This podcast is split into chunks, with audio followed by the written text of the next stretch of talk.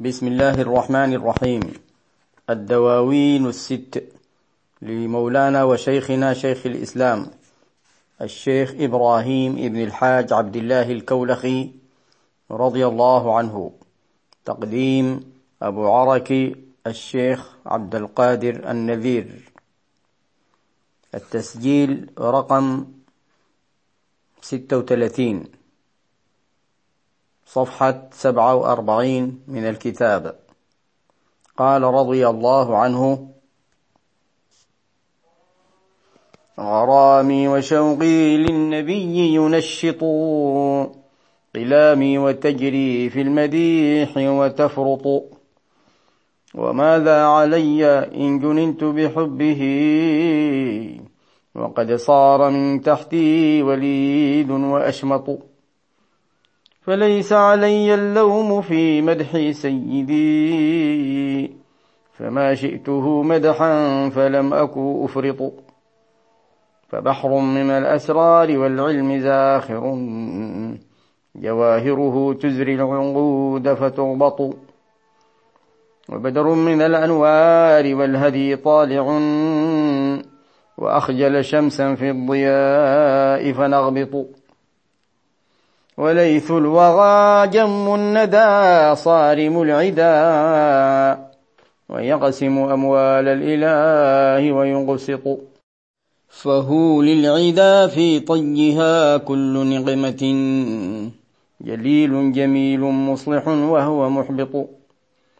أفاد جموع البيض وهو أبادهم.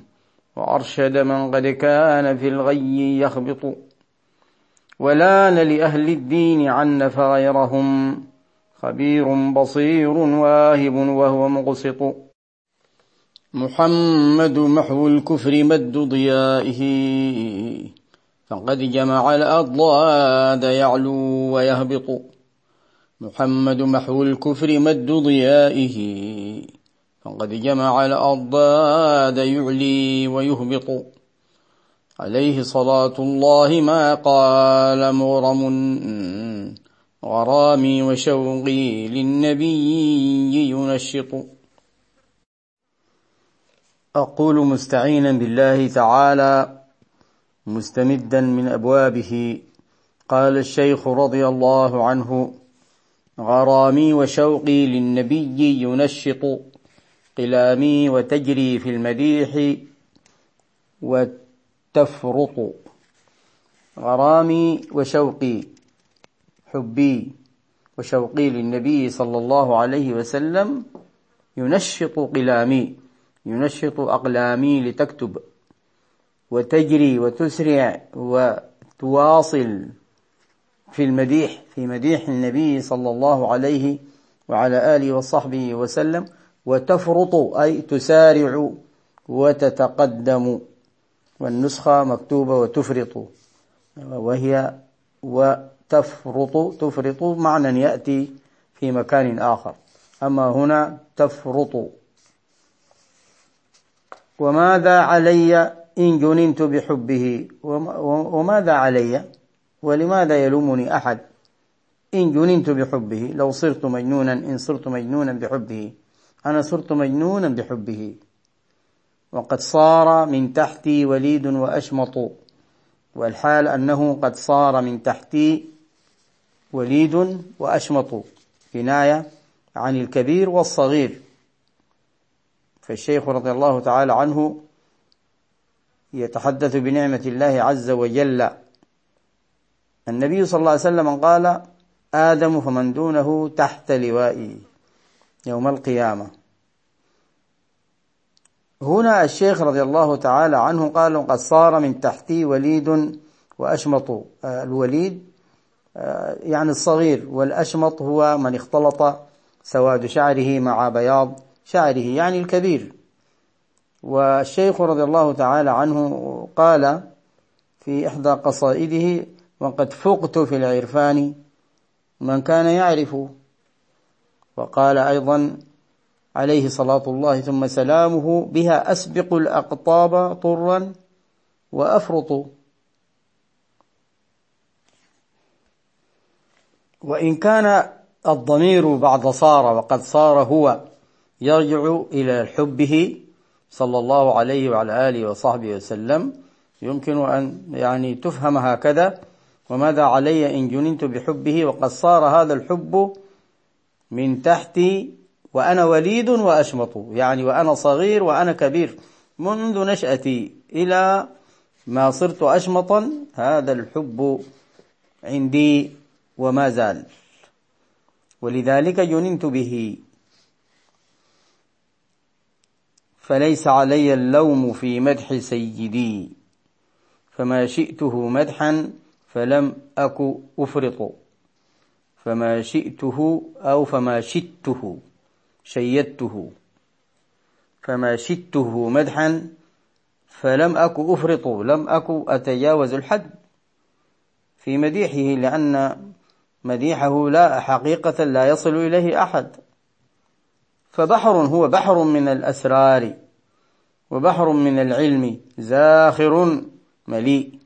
جواهره أي جواهر هذا البحر تزري العقود يعني تستخف بالعقود عقود الجواهر المحسوسة هذه لأن جواهره التي يعنيها الشيخ رضي الله تعالى عنه هي جواهر معنوية من جواهر الإسلام والإيمان والإحسان والمعرفة والأنوار وما لا يعني يدرك فتغبط يعني يغبطها الغير والغبطة هي تمني ما عند الغير من نعمة دون أن تتمنى زوالها.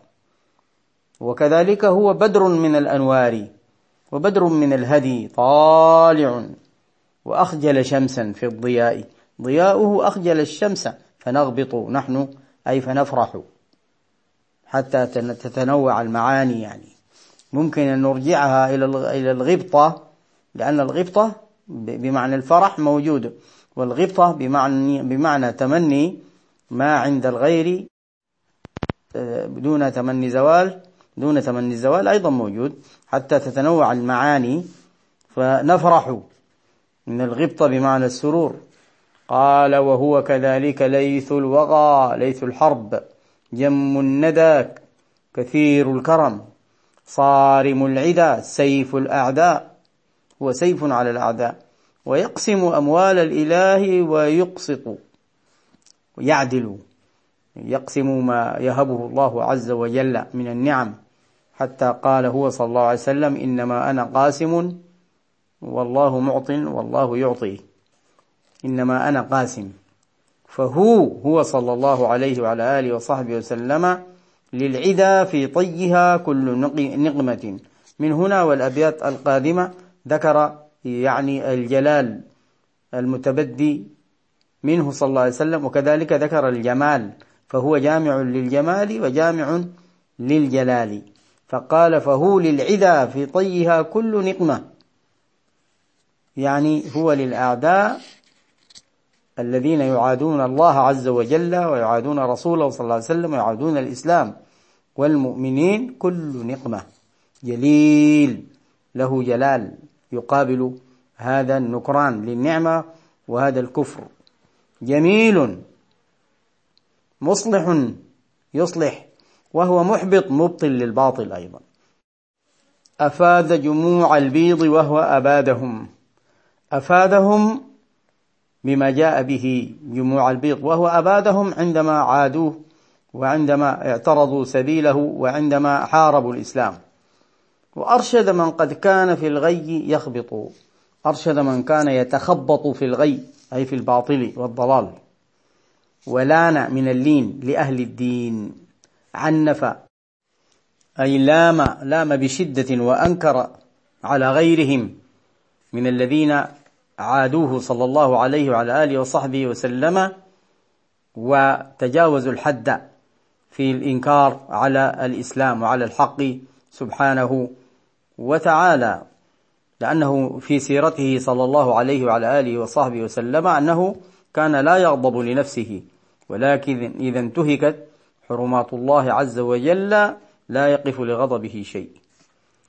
والشيخ رضي الله تعالى عنه يقول في إحدى قصائده متبعا لهذا الخلق ألين لمن يقف الأمين وإنني شديد وصعب إذ أنقادوا إلى الأهواء. خبير صيغة مبالغة من الخبرة. بصير كذلك نفس الشيء. يعني بالغ الغاية في ذلك. واهب معط وهو مقسط أي عادل. محمد صلى الله عليه وعلى آله وصحبه وسلم محو الكفر. جاء ليمحو الكفر ويظهر الحق.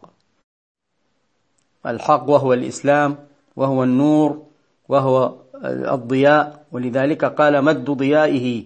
مد ضيائه هو ضياء النبي صلى الله عليه وسلم وهو النور وهو الإسلام. فقد جمع الأضداد في هذه النسخة يعلو ويهبط أي يعلو الحق ويهبط الباطل. يعلو الإسلام ويهبط الكفر. وفي نسخة أخرى يعلي ويهبط. وهنا يعني فقد جمع الأضداد تظهر لك من بداية الأبيات الماضية. مثلا جليل جميل مصلح محبط. أفاد أباد. لأن عنف. وهكذا.